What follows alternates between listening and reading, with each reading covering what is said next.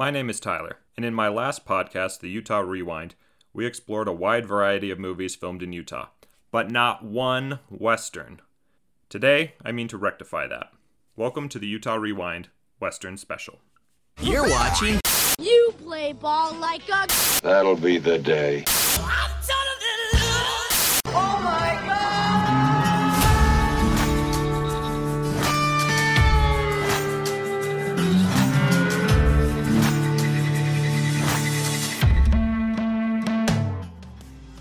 Today, we'll be taking you through the silent era, the golden age of Westerns, the post Hays Code era of the 60s and 70s, to the blockbuster Westerns of the 90s, and all the way into modern day. It's just me today, but I have a couple of guests who will be joining me to talk about these movies. Joining me for our first three segments is my good friend, Theodore Cloud. Theodore Cloud, who is possibly just as big a as big a movie fan, if not bigger movie fan than me. Done. How do you personally feel about westerns? Are you a fan? I, I uh, from my perspective, I, I'm a fan of it. I just know uh, on the other side of it what was actually um, taking place for some of those people, and it, it's upsetting. But I don't. I look at the story. I listen to uh, uh, the the message, and it's they're rewarding. I like them.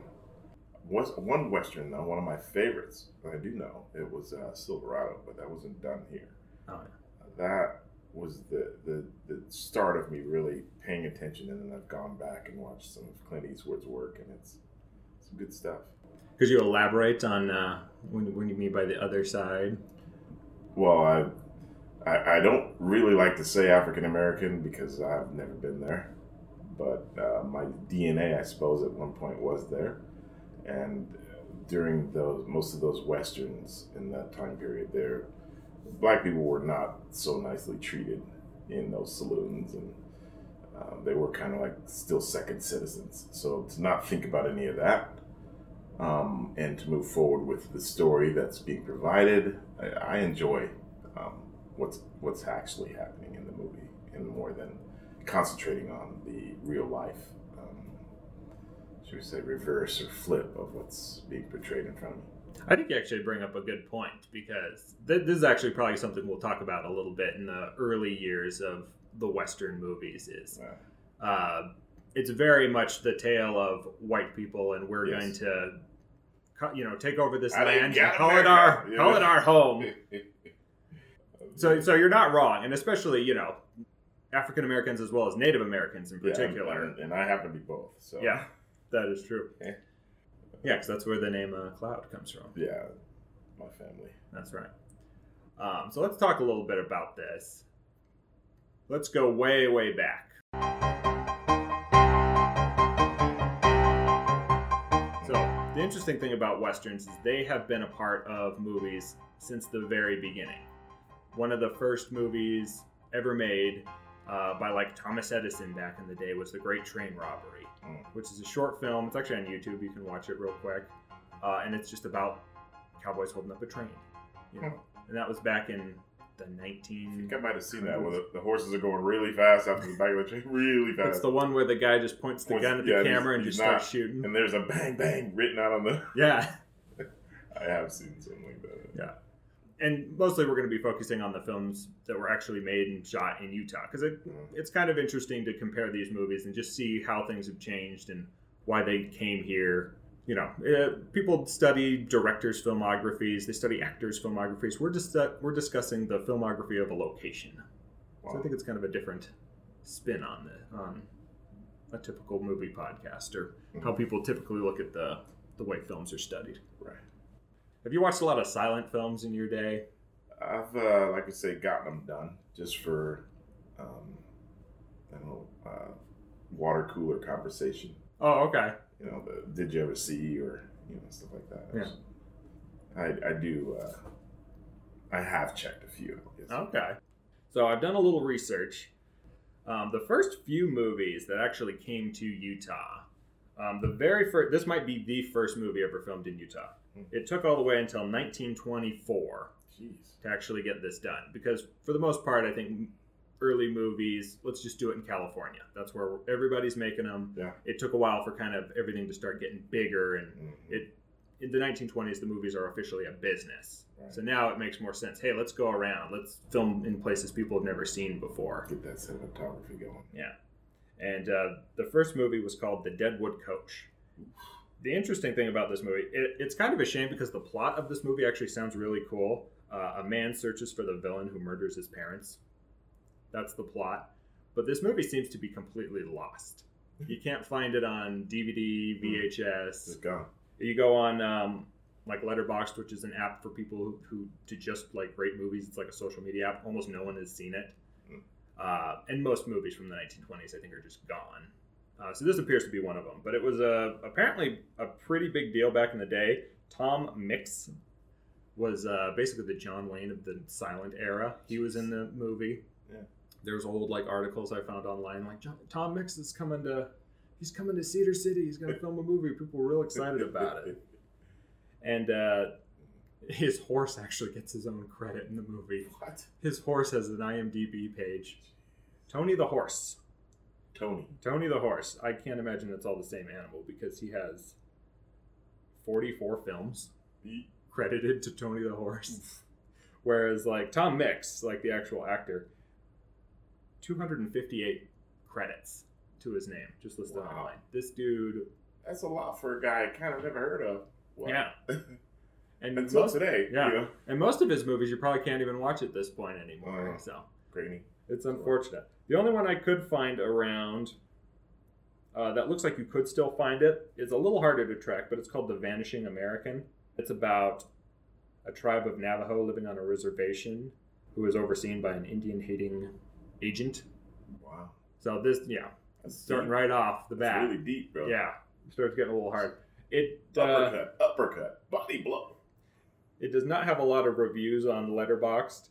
Apparently, people really don't respond to this one today.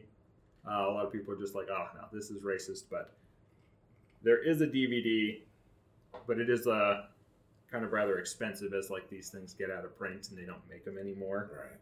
So like you can buy the DVD used on Amazon for fifty five dollars. It's kind of a Used. yeah, used, not even a new thing. Blockbuster. So sad you're gone. Yeah. Unfortunate. And that's largely what we could find of the silent. Um, that I could find at least. Um, it didn't really explode. I don't think people were really down to film in a new location um, just yet. Um, but this all changed with one movie. Which officially started the golden age of westerns.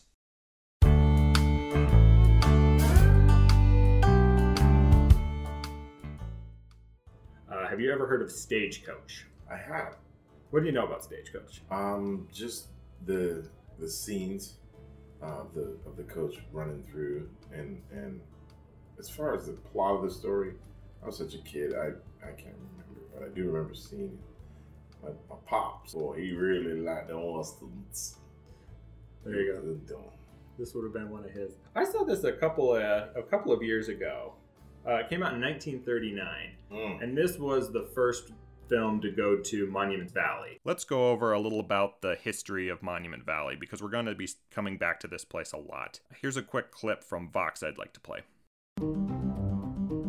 Monument Valley is on the Arizona Utah border inside the Navajo Nation reservation.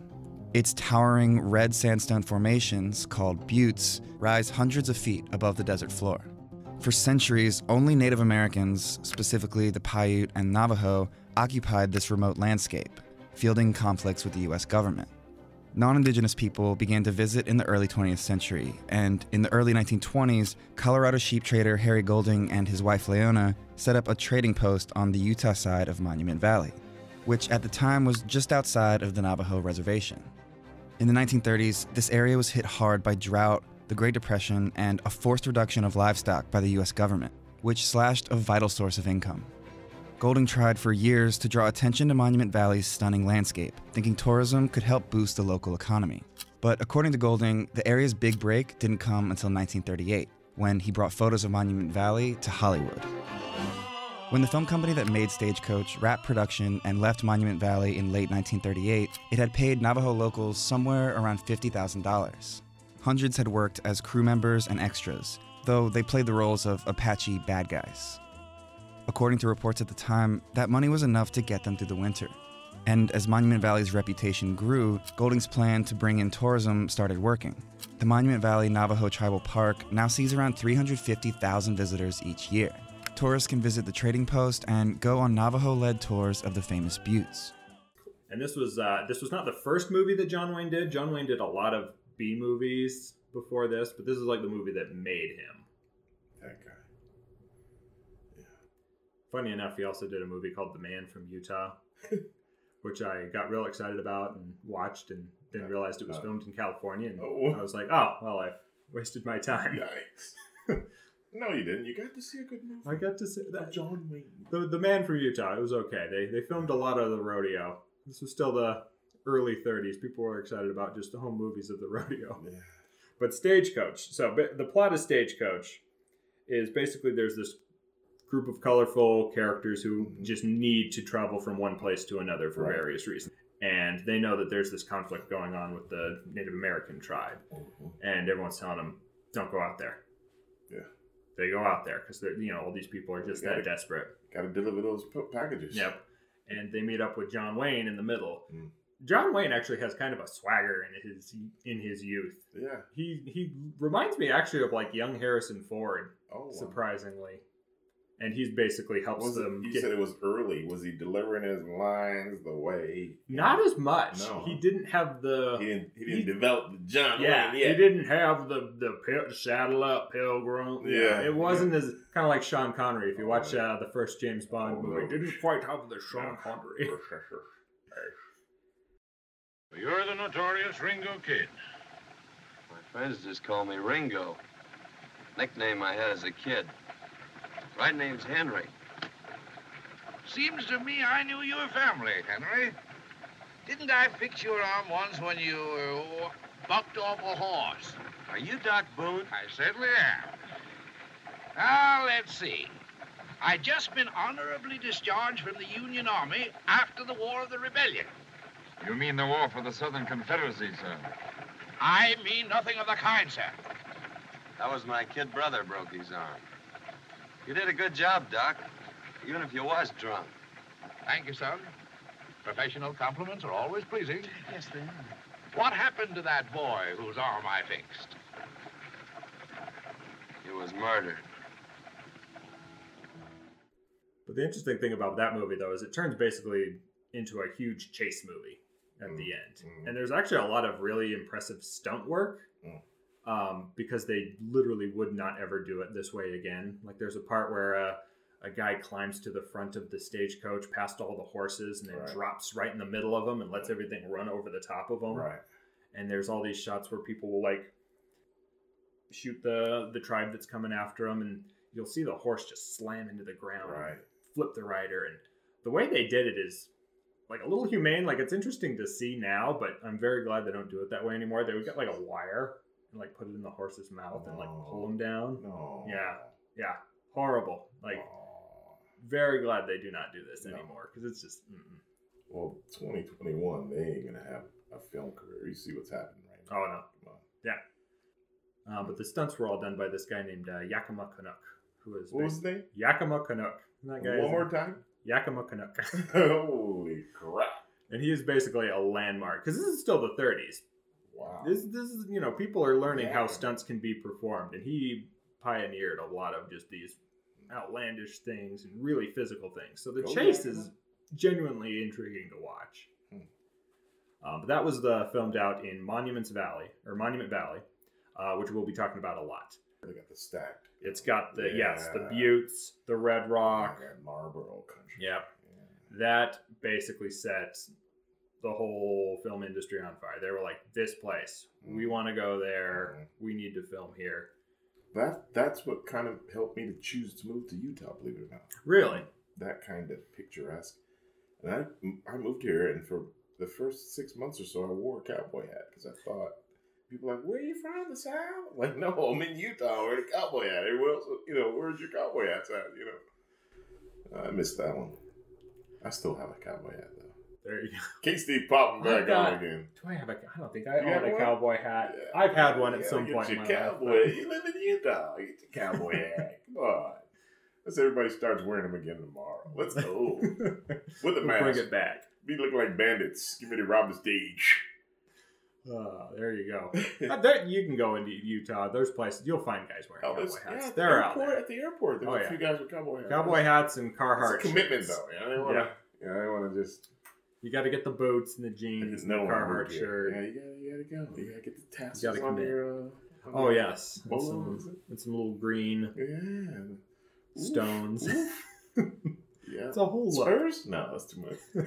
Chaps? Too much. Too much. Damn it. Uh, but yeah, so that movie, which speaking of which, I should mention, was directed by John Ford. Two guys named John, John Wayne and John Ford. Mm. These guys go back to Utah.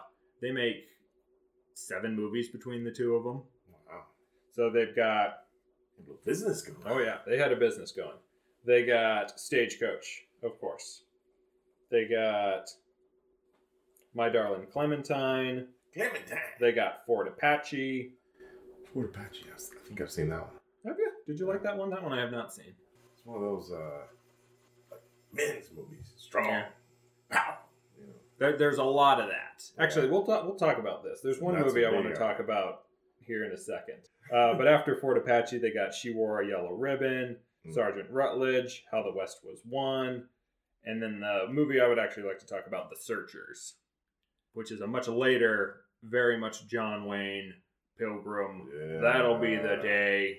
That one was quite a bit later. That's 1956. Wow. Still very much in the the golden age of the westerns. Yeah. 1939 That was to when kind of the the, the early 60s. That's- that's the big time. him Yeah. That point. and this movie, The Searchers. That's the one that I think all of the big directors like. Like Martin Mm. Scorsese loves this movie. Mm. and I screened for her a new print of The Searchers by John Ford. You know, Ernest That's my favorite Western. That's yeah, the best it's Western the ever best. made. It's the Yeah. best.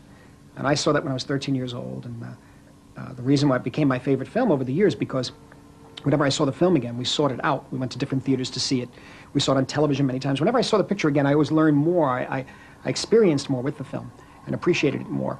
Uh, great poetry. Think Frank Nugent wrote it, I think. Yeah. And uh, the lines, the dialogue is so poetic. The framing. The framing, and uh, to have seen it originally in VistaVision, which is what I saw it originally when I was 13. And I wanted to, I waited uh, for my children, usually I wait. We, sca- we, stay, we stagger the film experiences. Like when they're nine years old, you show them certain things. And not ready yet for the Searchers to appreciate it. Or Citizen Kane, I showed her two days ago, a beautiful 35 millimeter print. Have you ever seen this one? The Searchers that no. recall anything? But it's that journey, you know, it's that journey that you get pulled in and then you experience those kind of Mhm. movies. You actually, if you believe in the character, kind of feel what they feel. I, that's what I love about them. You know, they, they take you until it's over and then Mhm. you get back to this. This one though, it's got an interesting story. So this goes along with what you were saying, where it's the man's man. It's, you know the the so the plot of the movie is uh, John Wayne's niece uh, gets kidnapped by a by a Native American tribe, and Right. he's going to get her back, Yeah. and that's the movie. You know, there is no police, there is no system to rely on. He's No. going to go out and he's going to do this himself. Right. And so that's the aspect of this movie I think people really gravitate towards. Mm-hmm. I'm actually not super big on the Searchers personally, though, because there's a lot of other stuff for it. John Wayne is overtly racist in this Yeah, movie. yeah. If you're looking to start watching westerns, I like even though this is held up as like a classic, Right. just like the, the best one, I don't think it's But it's just lines that he's saying, you know, it's not. Yeah. I, I wouldn't think that he really feels that way, you know, it's just trying to portray that negative so they can get the reaction from us. I've heard kind of mixed things surprisingly about John Wayne. On one hand, uh, people say he was just super nice, you know, um, like there was a, a a Native American family whose like daughter like got sick. He let them borrow his private jet, you know, to get this girl to the hospital. So on like one hand, very nice, but then I've heard like he'll he'll do interviews and be like, no, it was absolutely important for us to to colonize America and take over. And so complicated guy that we Yeah. most likely won't get into. But his character in this movie, whose name is uh, Ethan, this guy goes out of his way to, to just be racist. There's a Mhm. scene in the movie where they find a, you know, there's been a little skirmish, a little battle. They find a, a chief who's uh, who's died, Mm. and he pulls out his gun and he shoots out his eyes. You know, even though the, the guy's been Way well dead. dead, Yeah, yeah. And they're just like, "What did what did you do that for?" He's like, "Because this guy believes if when you die, if you lose your eyes, if something happens to your eyes, you can't find your way in the afterlife." So he did that. Yeah, just to be a Just jerk. not cool. Yeah. This has come a long way before he died, Captain. Well, Ethan, there's another one you can score up for your brother. I don't like it. What don't you like? Indians on the raid generally hide their dead. And if they don't care anything about us knowing, it only spells one thing. They ain't afeard of us following or of us catching up with them either. You can back out any time you want, Nesby. Uh, Ethan, I didn't say that. Didn't say such. Easy, Nesby, easy.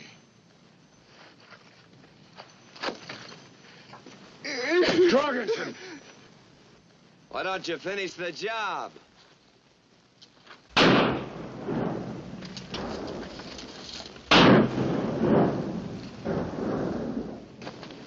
What good did that do you? By what you preach, none. But what that Comanche believes, ain't got no eyes, he can't enter the spirit land. Has to wander forever between the winds. You get it, Reverend. Come on, blanket head. And it's also kind of a there's a lot of like strange little things about the movie. Like there's weird music cues. Um, like some of the music sounds like it's like sitcom Like like you, like people are supposed to be laughing. Like he'll he'll say a badass line and then there's this music. Ethan, what are you doing anyway? Get my money back, you idiot. What do you suppose? We did all right. We?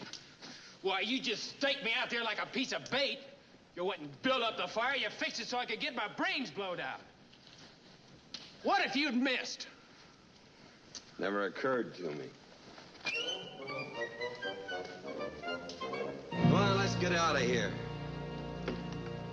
But I can, I can understand just the perspective of like you're getting out there and you're going to do a job. And the interesting thing about the movie though that makes it a little more complex is when they fi- eventually find the girl, hmm. The tribe is like her family. She's like, well, yeah, Stockholm. you guys were supposed to come with me, Stockholm. but now now Yeah. uh, like these I'm That's I'm cool with these bro. guys. That's, that's Stockholm. Maybe, but yeah, they have to basically just tried like to escape so many times. they just have to like pull her away. Yeah. The one part of this movie, though, that you might recognize, there's this uh, opening and closing shot of John Wayne in the silhouette of this house, and he's just like, can see like you know Monuments Valley and all these red rocks, and then it's like all dark inside. And he's just kind of standing there, and I've seen that shot used a couple of different times, like Age of Ultron. They use it for Captain America, where he's standing outside the the house, just kind of looking, and then he turns away and walks outside. That's like a classic cowboy shot. Like he mm. wants to go in with the civilization, but he can't. He belongs out Stay here out in the the beasts and the animals. yeah. So definitely a very well made movie, but not For its time. yeah, not one I could really. It's not my first Western pick. I'm still if- if black you're and gonna white watch that, this, at yeah. that point, or is that a color? That's a color. Mm. hmm You know, most of the movie looks really good. Like it's these great wide vistas. But then there's a lot of it too where they're filming on like a sound stage. Oh, you can tell too. Yeah, you can you can tell. There's, there's like there's a painted don't look background. for that. You don't look for that. It's like stage, watching a Yeah. stage thing. You're not mad because they're not really there Yeah. and they built it on a stage in front of you. So you have to let go, brother. Yeah, from there. So not you know not only John Wayne and John Ford, but tons of people. So Mhm. they make tons and tons of westerns during this time. Kit Carson, Billy the Kid. You know, everybody is just like, we got to film in Utah. It's it becomes Boomed. a classic. Well, that was the look that was established. So you have to maintain that look. You can't go Mhm. to Arkansas somewhere. No, yeah. Yeah, stay out here because Yeah. that's where they said it is. Yep. And the funny thing too is like you know, Monuments Valley in in that movie is playing the part of Texas. right. The- Oh. all these people are supposed Yeah. to be from Texas. this is not Texas. no, I've been to Texas. No. That was good. Not- not No. bad. But that's what you want. It became just the iconic image of the Old West. Mm. So that largely covers the Golden Age.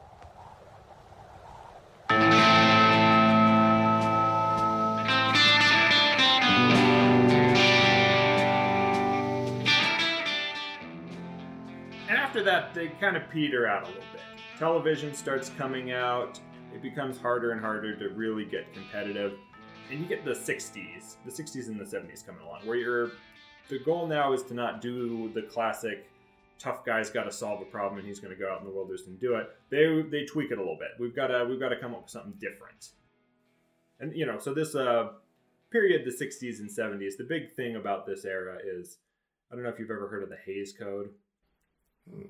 So the Hays Code was written uh, actually around in the Golden Age, just prior to the in the 30s.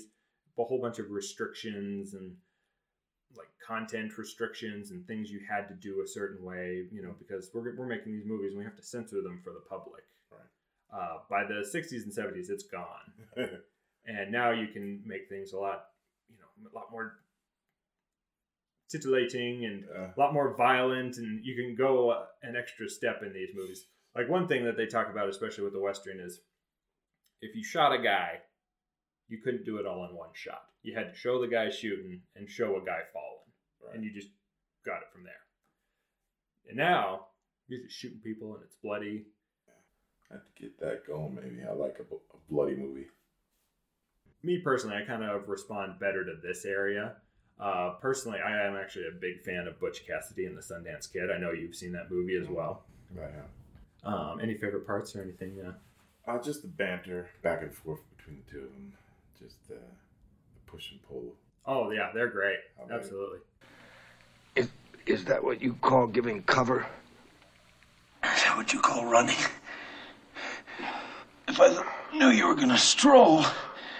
They were really handsome. You know, in the prime of their youth, and these these uh these two gentlemen, I think that's where they kind of took off in their careers as well. Paul Newman had been around for a while. He was real well known. This was Robert Redford's Robert Redford. first big role. Yeah.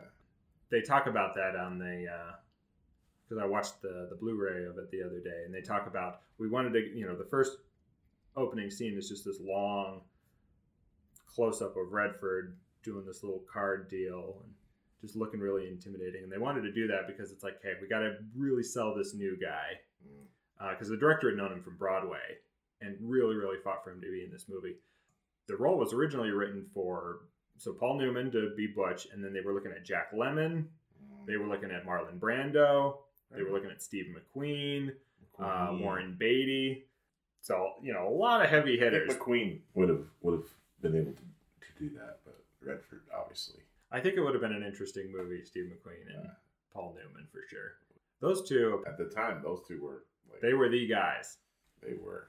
and to me the writing of this movie is you know because the searchers is yeah 1956 this is 1969 Yeah, so it's it's a decent amount of time Yeah. but it feels like light years difference like it feels like it is such a much better written script i don't know i watched it again and there's like the the whole fight where he's uh his one think his name's harvey there's this big tough guy who's like going to challenge butch's authority and take over the gang and he challenges him to a knife fight and butch cassidy just kicks him in the crotch Guns or knives? Neither? Pick. I don't want to shoot with you, Harvey. Anything you say, Butch.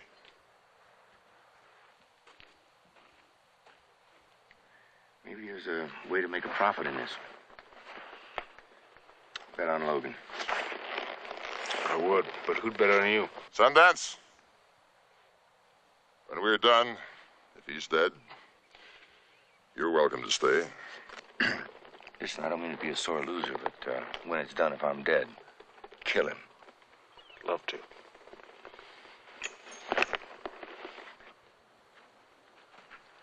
No, no, not yet. Not until me and Harvey get the rules straightened out. Rules? In a knife fight?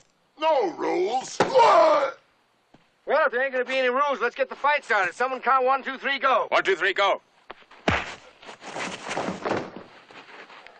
I was really rooting for you, Butch. Well, thank you, Flatnose. That's what sustained me in my time of trouble. and then afterwards and this is the thing i never noticed is like afterwards he's just like what was his plan by the way what did he think was so great oh he wants to rob the train going both ways because no one's ever done that before that's a good idea. Let's do that." They're like, yeah, I'm gonna humiliate this guy, and we'll just do his plan. And there was a girl, right? There was always a girl. Oh yes, there was a girl. Her They name were, they were uh, both in love with, if you will. Katharine Ross was her name. The cool thing about that I like about this movie is it is very different from those old westerns. These two guys are kind of like barely making it. You know, the, a good chunk of the movie is them running away from these Yeah. law guys that they are not super sure, but they think they know who they are, and if mm. that's and if they are who they think they are, they're in trouble.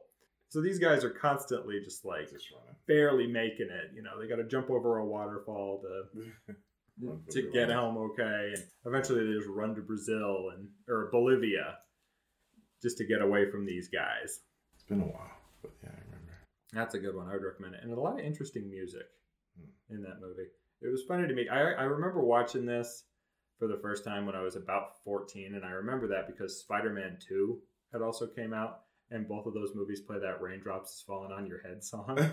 and and as a fourteen year old, I'm like, this song is so stupid, Doing. but for some reason it's in all my favorite movies. I don't know why that is. But that doesn't mean my eyes will soon be turning red. Cry is not for me, cause I'm never gonna stop the rain by complaining. Because I'm free. Nothing's worrying me. So that movie, uh, filmed mostly in Zion's National Park, Oh wow. uh, and then parts of uh, Mexico for when they go to uh, Bolivia. But Okay. Zion's National Park is uh, the bulk of the opening of that movie. Really, really great location. And uh, of course, Butch Cassidy, actually from Utah, the actual historical figure. There you go. They say his real name in the movie, his name is Robert Leroy Parker, uh, and he was born to uh, a couple of Mormon settlers in the 1860s. Jeez. And apparently, somewhat pretty accurately portrayed. He was uh, very much a non-violent guy. You know, never never shot anyone. Was, was just there to do his business and make a buck and Hmm. and same kind of thing. People just seem to love the guy, even though they were, you know, he's taking all their money from the bank. Yeah. Let's uh let's talk about a couple of the guys you like.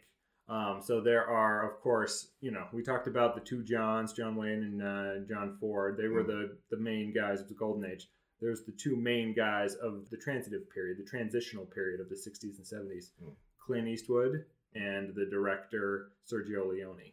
So the movies that put uh, Clint Eastwood really on the spot were, um, they call it nowadays the Man with No Name trilogy. Mm. The actual movies are uh, Fistful of Dollars, For a Few Dollars More, and The Good, the Bad, and the Ugly. Mm-hmm. And those are what's called spaghetti westerns. Are you familiar with that term at all? I've heard that. What would you What would you say that that term means? An Italian director. Exactly. You got it. Italian director. It's a cheeky little name. They apparently they do this for a whole bunch of other movies. So if it's a Japanese director, it's a ramen western. If it's a German director, it's a uh, So, sauerkraut that western. Whole, that whole racism thing. it's just it just lives, you know, and it's accepted. But not anymore. Just 2021. Um, so those movies were, of course, uh, filmed with uh, an Italian crew, an American actor, and shot out in Spain. But they were big, big hits. And eventually, both of those guys made their way to Utah. He was the only English speaking person on set, or was he? I believe because there's also Lee Van Schreif, who was kind of like his antagonist for most of those movies. I believe he did as well. But yeah, I'm pretty sure a lot of those, if you watch them, there's there's Italian actors and they Right. double them up with English. Yeah. There, there's a lot of that. What was the guy's name? The antagonist? Oh, uh, Lee Van Schreif. He's he was awesome, dude. Yeah. Yeah. And again, he, he did the same thing where he hardly said anything. Oh yeah. But you knew Mhm. what was happening. The movie, uh, so yeah, the director Sergio Sergio Leone. Unfortunately, both of these guys never actually did a movie together in Utah, but they both made some pretty good movies by themselves in Utah. His is actually kind of uh, a big, big classic. It's called Once Upon a Time in the West, um, and that was filmed. Uh, so of course, Monument Valley. They go to Moab, and this movie, it's got that same kind of music, like the opening The opening gunfight is uh, this guy's got this little whistle and he's like, wah, wah. this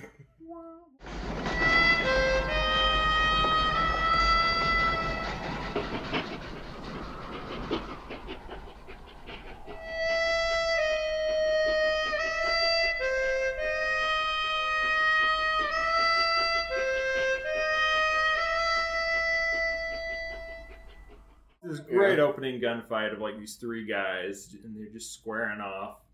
But the thing that really struck me in this movie was um so right before I'd watched it, you know, I, I didn't plan these back to back, but I'd seen this movie called um, uh, 12 Angry Men, which Mm. is about, you know, jurors and trying to figure out if this poor little kid who grew up in a rough neighborhood really committed this crime or not. And eventually they kind of figure out all together that, oh no, he's innocent. And our gut reaction was, no, we're going to put this kid away. And there's one actor in the movie, uh, Henry Fonda, who is like the good guy who's really sticking up for this kid. In this movie, Once Upon a Time in the West, his opening scene, he straight up just kills a kid. Like he has the most like brutal like villain scene, and it blew my mind. I was like, "Oh my gosh, Henry Fonda!" I know, but well, he had that good boy attitude. Yeah. in most of his movies. It, it was like seeing Tom Hanks. He probably enjoyed doing. it. you know, It was like watching Tom Hanks kill a kid. You know, you're just like, Wow. "What? No, not this guy!" no, not dummy. But Once Upon a Time in the West, that is that's a pretty good one. It's a big, long, like three hour movie. Like it's a it's a marathon to get through. going. But it if you, if you liked any of those Clint Eastwood movies, it's got that same kind of thing. It's the same thing, but Yeah. for three hours. Yeah, three hours. He's got a big cast. There's like Charles Brolin in it and a whole bunch of, or Charles Bronson in it and a whole bunch of really popular actors of the time. And it's got that same kind of music because the guy who did the music was uh, Ennio Morricone, who actually just died recently. Um, he's the one who did all that kind of classic Yeah, Western songs. that stuff was just perfect.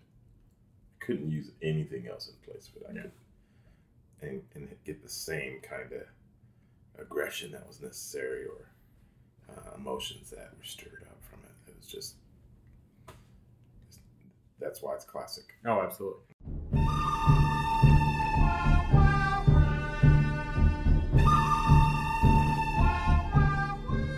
The funny thing too is like I don't even know how I got exposed to that, but like we would whistle that song when we were pretending to be cowboys as kids. Yeah. I don't know how that got exposed to us. I don't know how we knew. I don't know how we knew that that song meant cowboys. Like we, I don't know, cartoons or what. Like it just Just became locked it. yeah. And then you go back and you watch old movies, like oh, that's where that's from. no way. Uh, and then I love that stuff, man. Uh, and then we got to talk about at least one Clint Eastwood movie Oh, while we're here. And this one was actually directed by Clint as well too. Get off my lawn. Yeah. Which one? Uh, the Outlaw Josey Wales.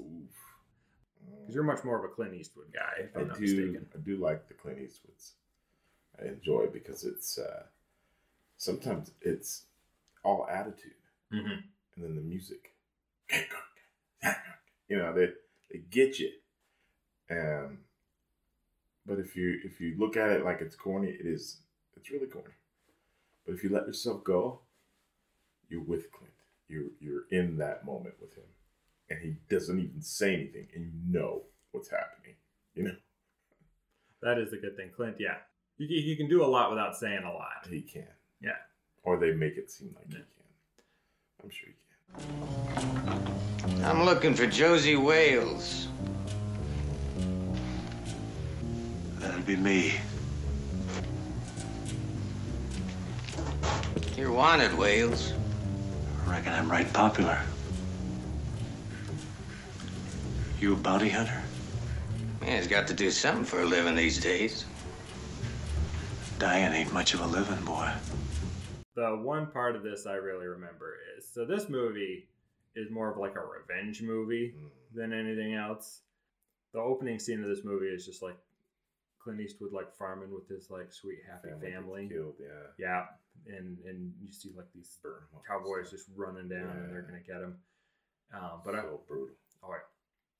But I remember uh, How dare you have a farm? You kill them all. You know, the hell. But I remember the uh, the scene right after that is it kind of reminds me of like John Wick.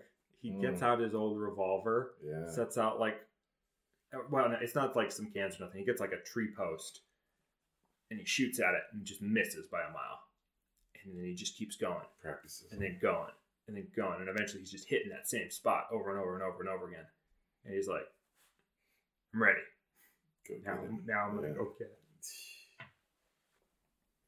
Fantastic stuff, man. That's, that's what made these guys who they are. That largely puts us uh, up until uh, the 1980s, where it becomes just a vacuum. Yeah. That's a wrap on uh, Mr. Theo Cloud. Up next, we'll be talking about the modern age of the Western. I've got a, another guest coming in for that, but I'd like to thank you for your time this evening. Yeah, man. It's been my pleasure. Absolutely. Thank you.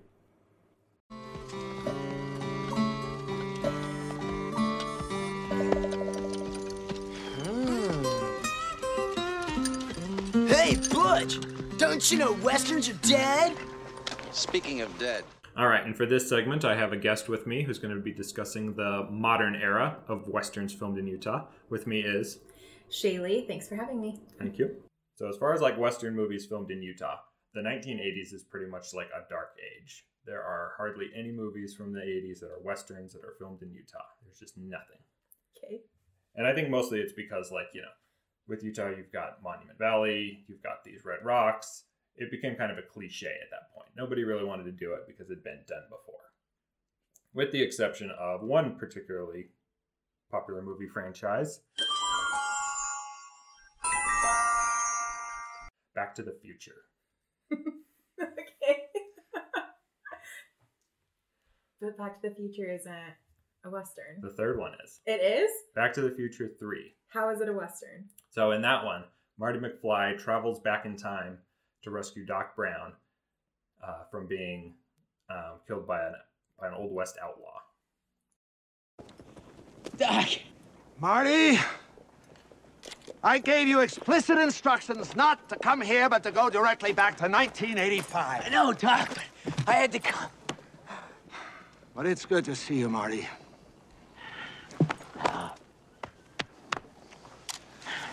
Marty, you're gonna have to do something about those clothes. You walk around town dressed like that, you're liable to get shot. Or hanged. What idiot dressed you in that outfit? You did. I don't think I've ever seen Back to the Future 3. Oh yeah, Okay. uh, It's kind of the weakest of the three, but I mean, it's Back to the Future. They're all good. So where was it filmed? It was filmed, so mostly just in. Uh, so Back to the Future three, mostly just filmed in Monument Valley. Okay. Um, and mostly, and there's a very specific reason why they wanted to do that. So in the first Back to the Future movie, they didn't really want the you know the 1950s to look like a historic 1950s. They wanted it to look the way it did in movies. So that's why they filmed it on the Universal Studio backlot because a lot of movies in the 50s were filmed back there. So they were like, okay, you know, we can just make that look really dirty for the 80s and then we can clean it up real nice and it'll look like it did in the 50s. So for Back to the Future 3, when they're going back to the Old West, um, let's go to where all the Western movies were filmed, you know, like Stagecoach and, you know, all those John Wayne movies. Let's make it look like a movie from the Western. So it really makes no sense because Hill Valley's in California. Why does it look like Southern Utah out of nowhere? but that was the idea behind it. Got it. Okay. Yeah. And that was probably the biggest well known movie from the, you know, well, 80s franchise. It came out in 1990, but they filmed it a little earlier because they filmed one and two back to back. Okay. So then the 90s. Yep. So the 90s, there's a very big resurgence of movies based on TV shows. Because now we're in the modern era. We're starting to look for big name IPs that we can make movies out of. We want movies that have got brand recognition. We want an established IP, something with a built in audience. So there was a ton of movies based on TV shows The Addams Family, The Fugitive, Miami Vice, Dukes of Hazzard. Anyway, lots of ones like that. Okay. So there's two uh, movie franchises that were based on westerns. The first one was Maverick, which had Mel Gibson, Jodie Foster. That came out in 1994, and that's mostly about they're kind of like gamblers in the Wild West. So it's kind of a fun movie where everyone's just kind of backstabbing each other, just like having fun like that. I watched it not too long ago. It's it's it's pretty fun. It got good reviews, Okay. or you know, pretty decent reviews. It made a good amount of money. Mostly, it's filmed in Glen Canyon, Okay. so it's got a lot of that red rock, and I think they did a lot of these to kind of call back to those old westerns. We're making something based on an old TV show. The original TV show ran in like the 19 it was 1957. It had about 5 seasons of television. So when they're remaking the movie, it's like, hey, let's make it look more like kind of that era." That makes sense. Yeah. And then you recently watched Wild Wild West.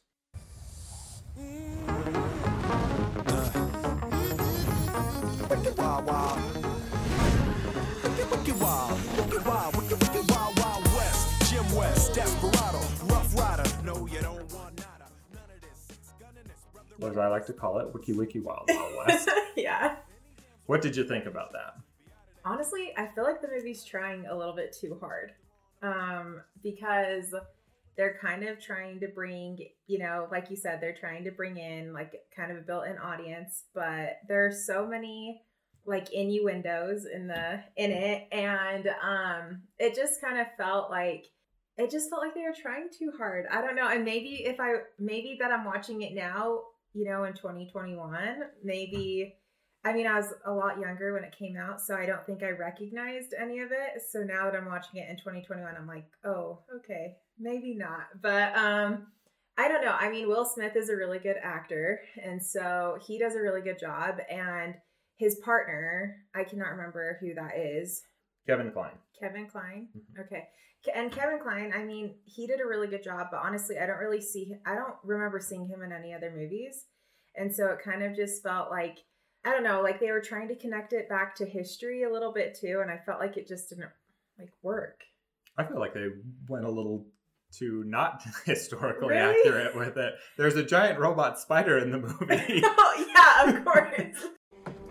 This is not a mirage, and if this is not a mirage, then that is Spider Canyon. What now, Mr. Plan Man? Now, well, what do we have? We have intelligence, we have a sense of purpose, we have the element of surprise. So, what does Loveless have?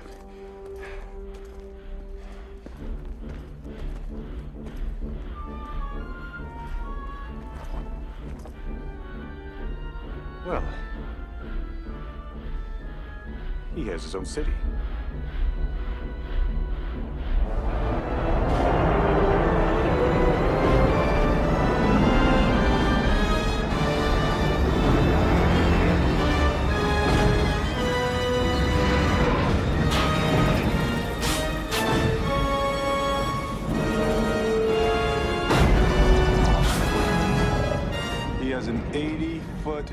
Tarantula. Yes, well, I was coming to that. Nice to see an invention that actually works. I mean, I guess the hydraulics and stuff, that was really cool for, you know, the 90s. I don't know. I just think watching it now, though, if you go back, it's like the end of the movie, they give them like, your secret service number one and two. And it's like, that's not how that really happened, you know? so that's what I think. Full cards on the table, though. This movie is actually mostly filmed in Arizona, but they go to Monument Valley, which is right on the Utah Arizona border. So this one's kind of scooting the line a little bit for this podcast. But what I like talking about this one in particular is it actually is set in Utah because that's where the climax all happens. So actually, like Promontory, where they Mm-hmm. do the railroad crossing, that I'm actually like I live, I grew up ten minutes away from there. It was definitely like kind of watching that. It's like, oh well, no, like you know, um, just kind of the background out there. Like it definitely is. Promontory is kind of middle of nowhere, Utah, but then um, if you go there now, I guess you'd say, you know, there's definitely a lot more buildings and things like that. So I don't know. I mean, maybe they kept it pretty accurate, but it felt like that part was just in this big field, and that's not how it really is in real life. What's that look like in real life? Um, I mean, there's de- it's definitely a field, but there, you know, there's the railroad. There are some buildings kind of around it, and so if you look in the movie, it's just kind of the background. It's just completely filled, and that's just not how it is in real life. And so I kind of thought that was interesting because, and I know that again, it's a movie, so they're kind of taking some liberties, but you know, I mean, you could actually really go there and have done it. So Did you see like the golden spike when you were there that they put in, or is that just in the ground? No, so yeah, I think it's in the ground, but when you so when you're younger, if you live up there, you go there for a field trip to school and fun. you kind of get to relive that happening once a year. Oh, neat. It's yeah, they actually make it a They big do a little, uh, celebration. yeah. So The promontory point is at least kind of an interesting like point in time to set a western yeah. because that is now officially the sort of histor- in a historical sense the end of the Wild West. Now anybody can buy a train ticket and travel across the country, whereas before you were basically traveling out into the middle of nowhere with your horse and buggy. Yeah.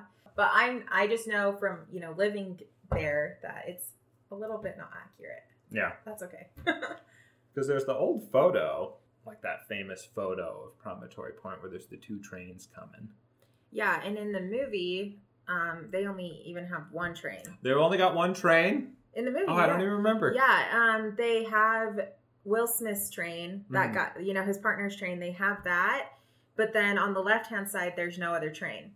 So there's like definitely no like they don't even recreate that moment. Oh, they messed it up. Yeah, it's okay. We'll give them some liberties. There was also no robot spider though. True, true.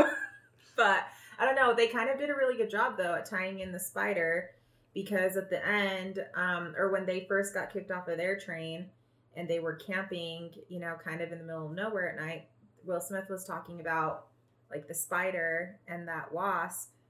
And then, Oh yeah. you know, at the end, they bring in the The little the uh, what is it? The little parasail or he's got a little flying machine bike. Yeah, and he actually kind of he made a joke in the movie referencing like Michael Jordan. Um, they called it something Jordan, but I Oh, can't remember what it was. Was it Air Jordan? I, I think it was. Yeah, It's got to be Air Jordan. yeah, Air Jordan. So it was kind of just a little bit funny, but yeah. I don't know if you know a little bit about the kind of the story of that movie. Will Smith actually passed up the Matrix to do that. Really? Yeah. So he was approached because this movie came out in 1999, same year as The Matrix. He was approached by the Wachowskis, and he was just like, "I don't get what this movie is. like, I don't know. I'm gonna go with Barry Sonnenfeld, you know, because the director of this also did Men in Black. That was one of Will Smith's biggest hits. He's like, I'm gonna go do a western with Barry Sonnenfeld. This will turn out great. I don't know what you guys are doing with this Matrix movie. This sounds weird. So I mean, do you feel like he gave up a huge opportunity though? It would have been cool, you know, Will Smith is Neo in the Matrix, but Will Smith is doing fine. Yeah. You know, like it, it's not like oh, this was the end of Will Smith. Will Smith's doing great, True. Yeah, he does. And uh, yeah, this was actually a really big bomb. It did not do very well. People did not respond to this movie. I'm When not it came out. surprised though. Yeah. You know? It's a very strange little movie, and as far as I know, so the original TV show that it's based on that came out in 1965, and it had like four seasons. And as far as I know, I don't think it has anything to do with the movie. Like, it's not even a black guy and a white guy Yeah. for the leads; it's two white guys. I don't know if one of them is an inventor or not. And so, what was up with the? I can't even remember his name. The guy that invented the spider. Oh, Loveless. Yeah, Loveless. Like, what was his whole whole deal? Like, I never really seemed to gather that. Besides, like, he just wanted to take over the world. Why, y'all look like you seen a ghost. It's me, dear friends. Alive and kicking. Well, alive anyway. we may have lost the war, but heaven knows we haven't lost our sense of humor. No. Not even when we lost a lung, a spleen, a bladder, two legs, 35 feet of small intestine, and our ability to reproduce all in the name of the South? Do we ever lose our sense of humor? Now, I owe a deep debt of gratitude to our friends from across the sea for their comfort and kindness. So, mi casa es su casa. Bet comme chez vous. Let the party begin! Mr. Webb.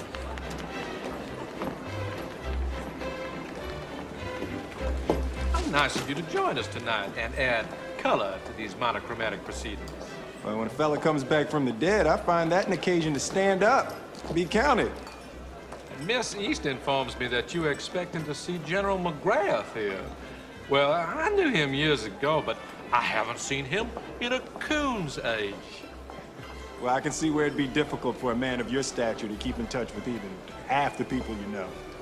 Well, perhaps the lovely Miss East will keep you from being a slave to your disappointment. Well, you know beautiful women, they encourage you one minute, and cut the legs out from under you the next. Right. Excuse me, Mr. West. Thank you. Well, so his like backstory. It's Kenneth Branagh who does uh, that guy, who's actually uh, he's a really big Shakespearean actor. Okay. Yeah, he also directed like Thor, um, and then he did like Frankenstein and like a lot of like you know Shakespeare movies. Yeah. Um, so he's actually a really good actor, but he is super over the top in this. But his whole thing is he is really really bummed that uh, the Civil War didn't go his way. so he is going to take over the United States and divide it. And he's going to get a large chunk of land all to himself, and the South is going to get to become their own country.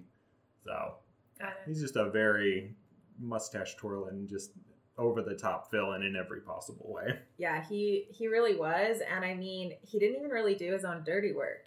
He had all the women that he like. There there was three women that like helped him out. Oh yeah, They all did it Yep. till the very end. What always sticks out in my mind too is like the people working the spider. is you know he's got like a guy made of metal and a guy who knows kung fu. He's got just the weirdest cast of characters around him. Bizarre experiments. and- He's definitely a mad scientist. He's a mad steampunk scientist. yeah, that's true. But this would unfortunately set kind of a precedence because this was a huge big budget western that completely bombed. And it took a long time before somebody would want to try that again. 2013. The Lone Ranger, the biggest, one of the biggest bombs Disney has ever had. It was like a $300 million movie. Yeah. And I don't think, I know I definitely saw it at the time. Um, I did not see it, but I heard things about it, and based off of what I heard, I chose not to see it. No. So And this is definitely one of those where it's popular IP. Because by the time we're in 2011, I think there's a lot of superhero movies that have been real big hits. And The Lone Ranger, I think, is a little bit more closer to Batman than he is, you know, like your typical Western. He wears a mask, he fights crime. There's kind of a mythology to, you know, who he is. He's got a sidekick. So I think they were kind of hoping it would sort of bleed in a little bit of the superhero audience into this, but it just did not work. So okay, so Johnny Depp was Mhm. the sidekick. Yes, and then Tonto. Tonto, who is the Lone Ranger. Armie Hammer is his name. Okay, so what is kind of the the story of these two in the movie? Little brother, I hereby deputize you a Texas Ranger. Stats. To the outlaw, make no mistake, law and order has come to the West. It's a nice hat, by the way. They didn't have a bigger one?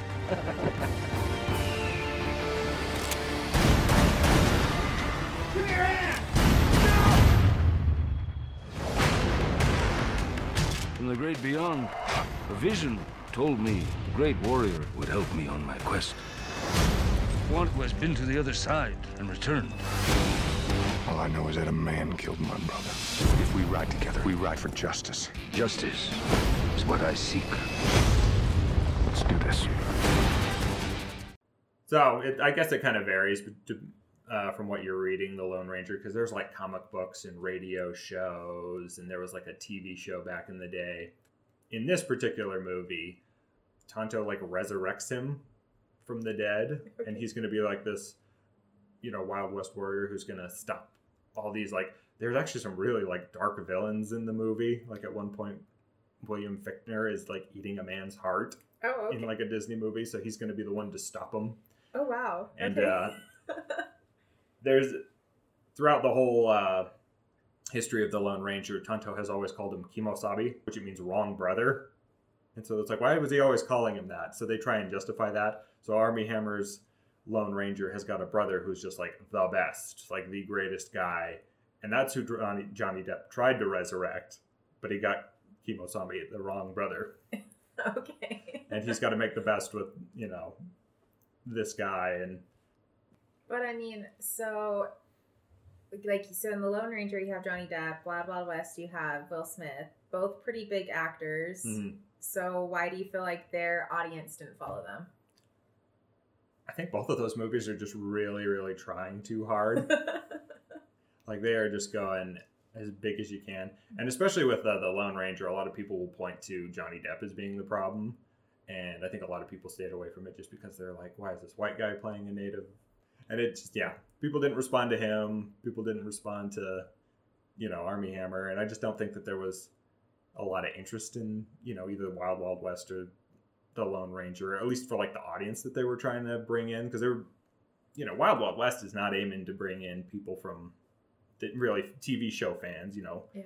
Well, you know, why else would they go so big with the blockbuster? You know, why would they bring a giant spider in? You know, like that's not what fans of the TV show want. Yeah, true. Yeah. That makes sense. As far as like a big budget westerns goes, this is kind of the nail in the coffin. Nobody has wanted to go back and try and do something on this scale because this is Pirates of the Caribbean level big. This is you know a Disney blockbuster, and it just did not work at all. Um, even things like uh, the Magnificent Seven, The remake of that classic western, which was a remake of a classic samurai movie, the one with Chris Pratt and Denzel. It got a good budget, 100 million plus, but nowhere near what the Lone Ranger got, and not even close to what Wild Wild West got. And that brings the 90s blockbuster era to a close.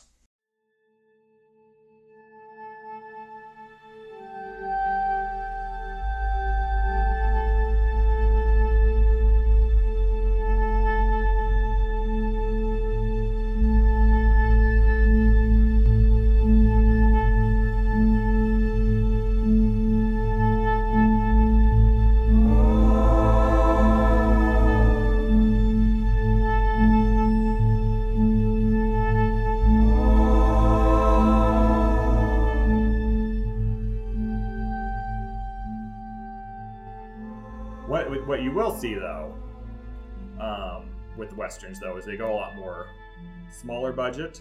They go a lot more adult, and they go a lot more.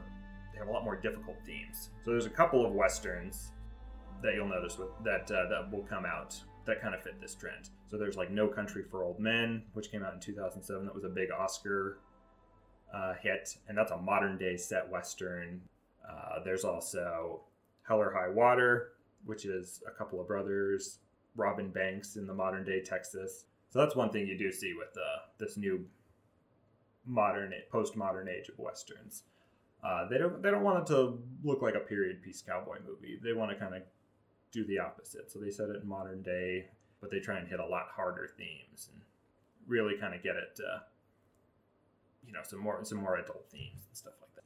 And then with regards to being filmed in Utah, uh, there's a very good movie called Wind River, which is about Elizabeth Olsen, who is an FBI agent who's brought into this frozen Wyoming town um, in the middle of this Indian reservation, and she's uh, in charge of trying to solve the rape of this young Amer- Native American girl. I'm Jane Banner. By yourself? Yeah, it's just me.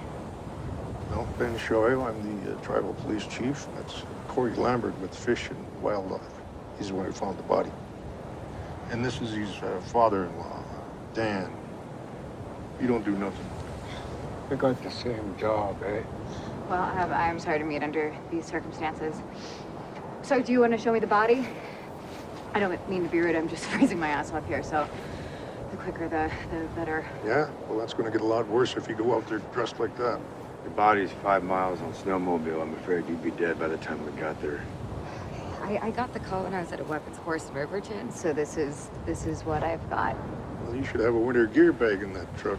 Well, um, no, that's not a government vehicle. It's a rental. I flew in from Vegas, so I'm just the closest agent to the scene.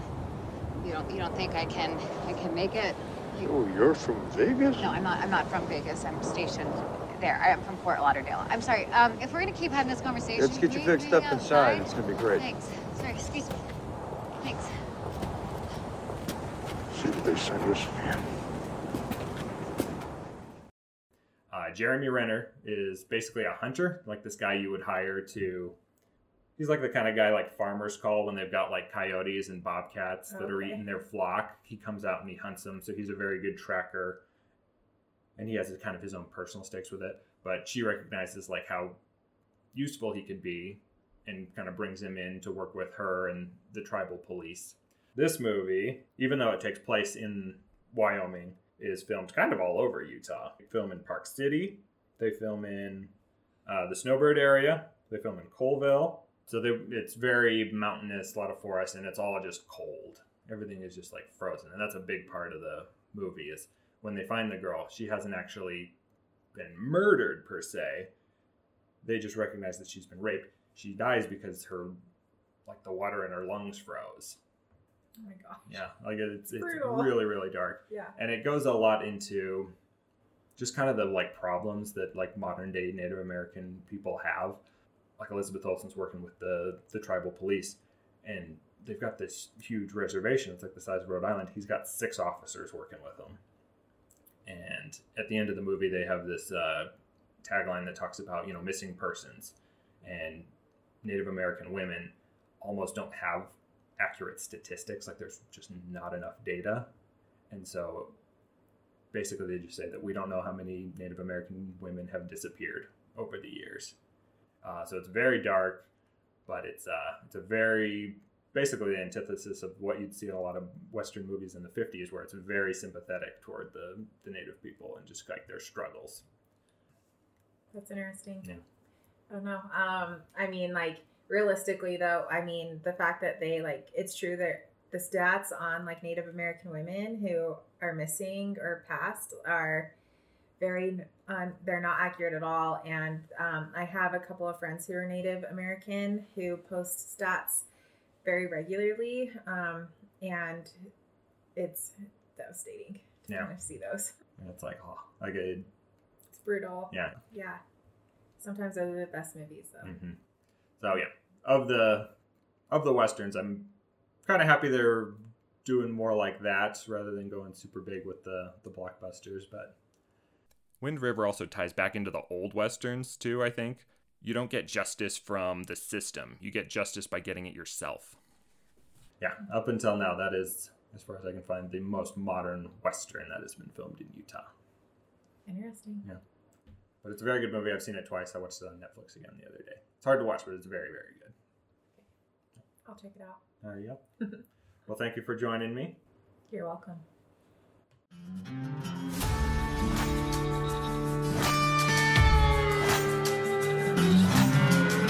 Western has had its ups and downs, but I think there's a reason we still see the influences of the Western in things like Star Wars, The Mandalorian, and superhero movies like Logan. We still like those stories of people making things right on their own, about being the lone hero in a harsh world. Just this year, Netflix released one of the best original takes on a Western I'd ever seen, with The Harder They Fall. The Western is still going on. In Utah, it's not going anywhere. Thank you for joining me. I'd like to thank my guest, Theo and Shaylee, and the original Utah Rewind team, Guy, Camille, and Aria.